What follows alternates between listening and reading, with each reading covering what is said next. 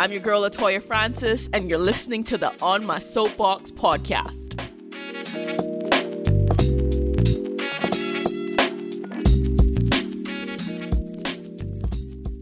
Hey guys, welcome back to another edition of the On My Soapbox podcast, the place where I come to be unfiltered and unadulterated on matters that might not be popular or even might bring some opposition. But this is my soapbox, and these are the things I am passionate about. This week, I'm on my soapbox bringing to you my thoughts on the weightiness of the call. I don't know about you, but for me this week, I have had numerous conversations on things that can divide a room real quick. And on all fronts, my point of reference always leads me back to my faith. Yet, I find myself constantly bombarded with the idea of, am I being tolerant enough in my responses? Am I truly sharing the heart of God in what I do and what I say? When I think of the call, I think of what I feel and have an understanding of what it is that I'm actually called here on earth to do. I think of all my passions and that main one that drives all the others. I think of sacrifice. I think of the burden of giving up that which I want for that which I need. I think of pleasing God, hearing well done when we stand before Him. I think of the adventures to places I have never dreamed of and building relationships with people I now find it impossible to imagine a life without, right? And in all of this, I am still tempted to think I am human. God will understand if I shirk the weightiness and responsibility of the call that is on my life. God must understand the fact that making people feel bad about their decisions that are in opposition with His word can't be a good thing, so I have to play nice. To be honest, where I'm at though is, as it concerns taking a stance around this, one of my youth, he likes to say, that sounds like a personal problem. When I mention or ask him to do something he doesn't want to do. And I think this idea of, you know, am I being tolerant enough? You know, am I sharing the heart of God in what I do? That is a personal problem, because I think if you take a look with me at Matthew twenty-two, thirty-four to forty in the Passion Translation, it says, when the Pharisees heard that Jesus had silenced the Sadducees, they called a meeting to discuss how to trap Jesus. Then one of them, a religious scholar, posed this question to test him. Teacher, which commandment in the law is the greatest? Jesus answered him, love the Lord your God with every passion of your heart, with all the energy of your being, and with every thought that is within you. This is the great and supreme commandment. And the second is like it in importance. You must love your friend in the same way you love yourself. Contained within these commandments to love, you will find all the meaning of the law and the prophets. I think it's very clear, at least for me it is. Jesus says that the first commandment that is supreme is to love your God with every passion of your heart, with all the energy of your being, and with every thought that is within you. And then he goes on to say you must love your friend in the same way you love yourself. And so I feel like if I am answering the call and acknowledging the weightiness of the call, in order to figure out what the call is, I need to go back to God and go back to the creator of all things, go back to the creator of me and ask, okay, Lord, what do you want me to be doing? And I think it's pretty concise within this verse, because another translation, English Standard Version, says, you shall love the Lord your God with all your heart and with all your soul and with all your mind, right? Just another way of saying what the other translation said. And for me, it's this thing of, if I am focusing all of who I am on loving God, not only does my heart change, which then leads to the way that I interact with people, the way that I feel for other people and feel for myself, but the way that I think changes. My mind is now activated and, you know, has fresh insight on the way that I think and see the world, which then leads into the soul aspect, the way that I live, the way that I move and I have my being, you know? And so for me, I feel, like I said, I think it's concise. And just like my boy would say, it's a personal problem. It's for us to actually go back to God and ask him, okay, and now for me, I don't know if I need to ask anything else, because it's clear. If I'm finding it hard to respond in a way that I feel will honor God and at the same time show love to my brothers and sisters around me, then I need to go back to, am I truly loving God with all that that's within me? Am I spending enough time with him to ensure that my perspective is not, you know, uh, majorly informed by my surroundings, but it's actually majorly informed by my relationship with Christ? And once that's done, because I feel like from my understanding, and I'm on my soapbox, from my understanding, if I am loving God with all that's within me, then the second commandment becomes a bit more easier. Then I'm able then, yes, to see my brothers and sisters around me and love them like I would love myself. So if I'm loving you like I love myself, if I love myself because of now my interaction with the God of the universe, my relationship with Christ, then that means I would want you to know the truth that I know, you know, right?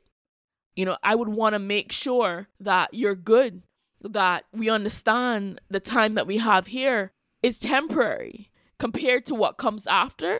I would want to ensure that I'm sharing the love of Christ with everyone I come in contact with because I know the value of it and because I'm loving you exactly as I love myself. I would want somebody to share the truth with me. So I share the truth with you because I'm loving you like I love myself. Which brings me to the thought of, maybe one of the reasons why we're having this issue, or why I'm having this issue about, you know, whether or not I'm being, you know, tolerant enough or loving God enough. I think it might be an issue for me to go back to the drawing board and say, yo, Toya, do you love yourself enough? Because the standard should be how I love myself is how I treat others, because that's what the word says. And how I love myself is informed by my relationship with Christ. And saying all of that, I know that, you know, because like I said, there's a lot going on world over, but keeping it even home based, like receiving a message and, you know, in a chat and someone, you know, is speaking in a way that I'm wondering, you're calling me to love, but your words are not sprinkled with love. How do I respond to that? And then having this idea of sometimes, you know, I think we feel like we're alone, you know. No one else is fighting this battle. And as I was preparing for this, you know, I felt led to First Kings nineteen. So Elijah's out here fleeing from Jezebel in First Kings chapter nineteen, right? And Jezebel basically sent, sent a message, you understand? Like, I think I've heard people in the U S say this as well. Don't come for me unless I send for you, right? And even here in the Caribbean, like when you feel like you're the one that's more likely going to win the fight, you know, you're going to be the one making all the big chat and be like, yo, send for that boy there. And I feel like that's exactly what Jezebel did. She sent for him and she's like, yo, listen. So in verse two, it says, then Jezebel sent a messenger to Elijah saying, so may the gods do to me and more so if I do not make your life as the life of one of them by this time tomorrow. The woman sent for Elijah. And imagine Elijah doing the work of God. You know, Elijah spreading the truth. You know, he calling up rain, uh, calling down rain. You know, like he's doing the work of God. And here comes this woman deciding that she's going to send for the messenger of God, the prophet of God. No. Again, when I read this, I was like, yo, this sounds like me a lot. So now Elijah finds himself being very afraid, get up, runs for his life to Beersheba. Right? And it says that he finds himself under a broom tree. And under this broom tree, he's asking, Lord, just let me die. It is enough now. Oh, Lord, take away my life, for I am no better than my father's.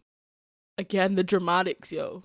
We can be very dramatic. Like when we find ourselves in a position where the majority is not for us, we tend to be like Elijah. Lord, kill me now. I done. Nobody else now. You're doing nothing. I done. Right? But I just love how gracious God is to us, because it says in verse five, and he lay down and slept under a broom tree. And behold, an angel touched him and said to him, arise and eat. And he looked, and behold, there was at his head a cake baked on hot stones and a jar of water. And he ate and drank and lay down again. And the angel of the Lord came again a second time and touched him and said, arise and eat, for the journey is too great for you. And he arose and ate and drank and went in the strength of that food forty days and forty nights to Horeb, the mount of God. So here we find God just being so gracious and saying, yo, he tired. You know, let me send my angel to feed him and to strengthen him. And that strength that God gave him lasted him forty days and forty nights. The food that angel fed him lasted him, kept him for forty days and forty nights. What am I saying?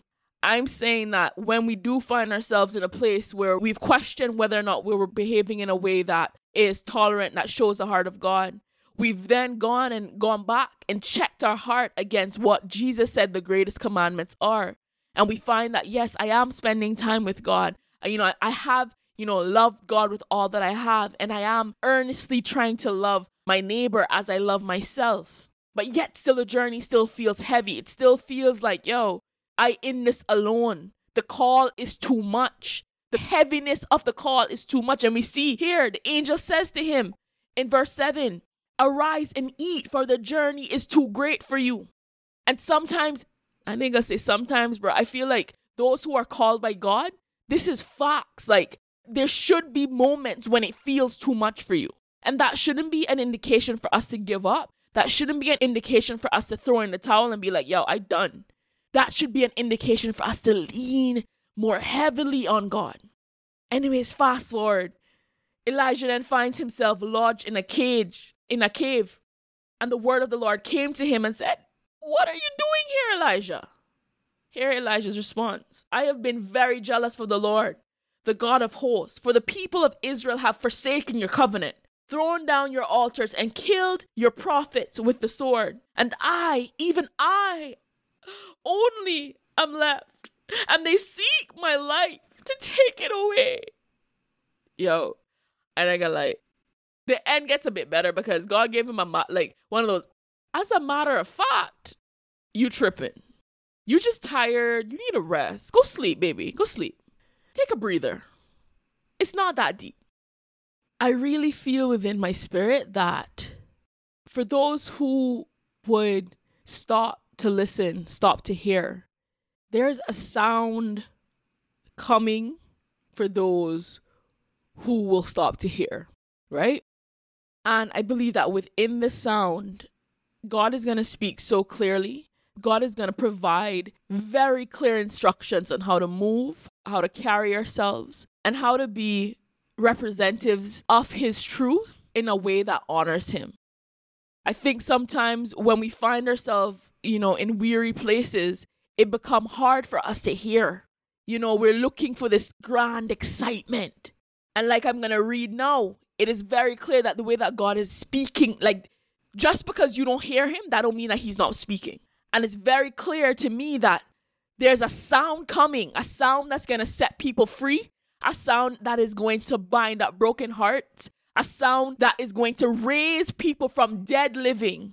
But in order to hear that sound, we need to be connected to God. We need to go back to what Matthew twenty-two says, loving him, finding time to ensure that we're loving him with all our heart, with all our soul, and with all our mind. And then we're able to love others as ourselves. But just to wrap up this idea of, yes, the call is weighty, but there is a sound coming that is going to cause us and give us exactly what we need to live out that call. So like I said, Elijah finds himself in a cave and he's just like lodged there, wondering like, okay, woe is me, let me die now. God shows up and says, yeah, I want to chat to you. What are you doing here? Right? And it says that God says to him, yo, come out. I need to chat to you. Stand. What he say? He said, go out and stand on the mount before the Lord. Right? And it said that, behold, the Lord passed by and a great strong wind tore the mountains and broke in pieces the rocks before the Lord. But the Lord was not in the wind. The noise, the heavy, you know what I mean? The shaking, the wind, the blowing. God wasn't in that. After the wind, an earthquake, but the Lord was not in the earthquake. Yeah? And after the earthquake, a fire, but it says the Lord was not in the fire. And what I feel like we're going through, a lot of us right now, seems to be the fire. But catch a drift. It said after the fire, the sound of a low whisper. The sound of a low whisper. And when Elijah heard it, he wrapped his face in his cloak and went out and stood at the entrance of the cave. And behold, there came a voice to him and said, "What are you doing here, Elijah?" And he went through the whole spiel again, right? And the Lord said to him in verse fifteen, "Go, return on your way to the wilderness of Damascus." Go, return on your way. I don't know who needs to hear this this week, but again, you may feel like you're going through the fire. You may feel like you're at a place where you are not sure if what you're doing is still pleasing to God. You may not be sure if what you're saying, the things that you're passionate about, if those things are really and truly giving God glory. But I want you to know that even in the midst of what seems to be desolation, even when in the midst of what seems to be great opposition, your call is still valid, and the Lord God himself is with you. You have all that you need to respond, to do in a way that honors God. Don't watch the noise. Don't watch the great big distractions. When God shows up and asks, "Why are you here?" I almost picture God being a bit confused, and God can't be confused because God, God is all-knowing. But you know how sometimes we find ourselves in situations like, "Yo, what are you even doing? Why are you here?" And he goes through this pity party again. "Oh, I'm by myself. I am by myself. No one else is doing anything, Lord. No one else is doing anything," right? And God was just like, "No, Elijah, no. Go on your way. Return on your way." Whatever it is that God has called you to, go and return on your way. And when you do need a refresher of why you're doing what you're doing, and if you're doing what you're doing in a way that honors God, don't look to the left or to the right. As my boy said, that's a personal problem. Because Jesus was very clear. We're called to love the Lord our God with all our heart, with all our soul, with all our mind. And in doing that, we can then love our neighbors as ourselves. So whatever the call is, go and return. Even in the midst of opposition, even when they send for you, just like Jezebel sent for Elijah and Elijah run, I pray to God you don't run. But if you do run, this is the call to go back on your watchtower. Go back to what God has called you to. And know that he will equip you to finish the race that he set for you to run. Until next time, the call is weighty, but there's a glory that comes from you completing your journey. Thank you for listening to the On My Soapbox podcast. I'm your girl, LaToya Francis. Until next time, stand for something or fall for anything.